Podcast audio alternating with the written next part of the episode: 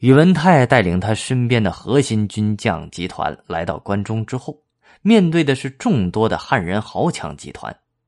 为了安定地方和加强自己的军事力量，宇文泰将率领这些士兵的汉人豪强选拔到高级将领的位置上，让自己身边核心集团做最高的将领来统领他们，这样就编制出来府兵制这样一套军事系统。府兵制本身也有一个不断完善的过程。北周的第三位皇帝周武帝宇文邕对府兵制的改革影响尤其深远。首先，他下诏改诸军军事并为士官，强调军队归皇帝所有，完成了府兵的国家化。其次，他又下令大量征召汉族百姓入伍，史称是后下人半为兵矣。这无疑使得汉人武装逐步成为国家的基础。通过这些基础改革措施，北周的军事实力得到了很大程度的加强。在西魏府兵制的顶端是八位柱国大将军，除了宇文泰本人与西魏宗室元辛之外，还有六位。在八柱国之下，还设有十二大将军，他们都是府兵制下最为重要的领兵大将。杨坚的父亲杨忠身居十二大将军之列，而正是借助府兵制，西魏军队的战斗力逐渐增强，不仅可以与东魏抗衡，而且在战略态势上日益占据优势。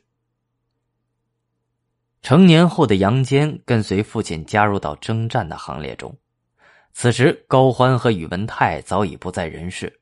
他们的儿子高阳和宇文觉也已先后废掉了东魏和西魏的皇帝，建立了北齐、北周两个国家，但相互之间的战争依然在继续。特殊的成长经历使杨坚很快在战争中崭露头角，他先后被北周皇帝授予车骑大将军、骠骑大将军，展现出超强的军事才能和非凡的王者之气。杨坚出众的才华得到了势力更大的独孤家族的赏识，这促使了一次重要的政治联姻。父亲杨忠为他迎娶了独孤家族的第七个女儿。杨坚的岳父独孤信出身鲜卑望族，是西魏的开国元勋，位居府兵制顶端八大柱国之一。独孤信家族是鲜卑贵族。他的祖先就是鲜卑的部落大人，家族地位从一开始就比较高。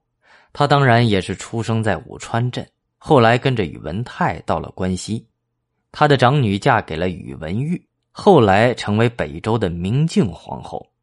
他的第四个女儿嫁给了李虎的儿子李炳，这个李炳就是后来建立了唐王朝的唐高祖李渊的父亲。